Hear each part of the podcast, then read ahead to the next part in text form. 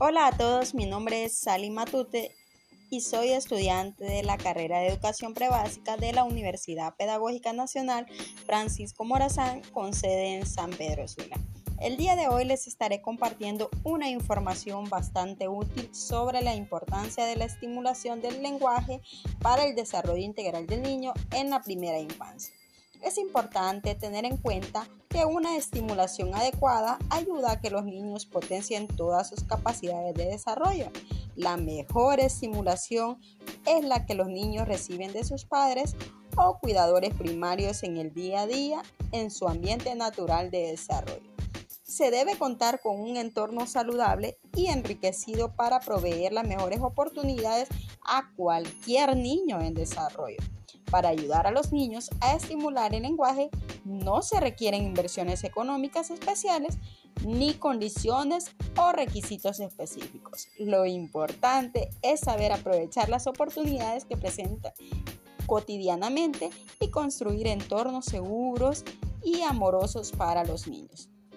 La estimulación temprana ayudará al niño a fijar unas bases para su posterior desarrollo del lenguaje, es decir, puede ayudarle a ser más exitoso en la lectura y en la escritura, adquirir destrezas académicas, también puede ganar confianza, autonomía, bienestar, que sin duda alguna va a influir positivamente en su vida escolar.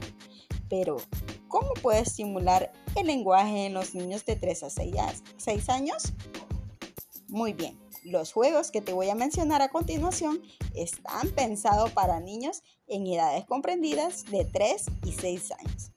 El juego es un momento clave para desarrollar el lenguaje, ya que los niños aprenden y se divierten al mismo tiempo.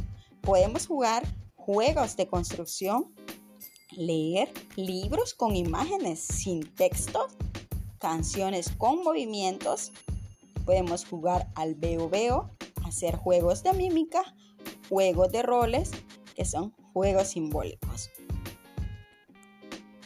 como a la casita, a la cocina, a la construcción, entre otros. Muy bien, este ha sido mi aporte sobre la estimulación del lenguaje. Espero les haya sido de mucha utilidad y les invito a seguir investigando sobre este tema tan importante. Nos vemos en mi próximo podcast. Muchas gracias por su atención.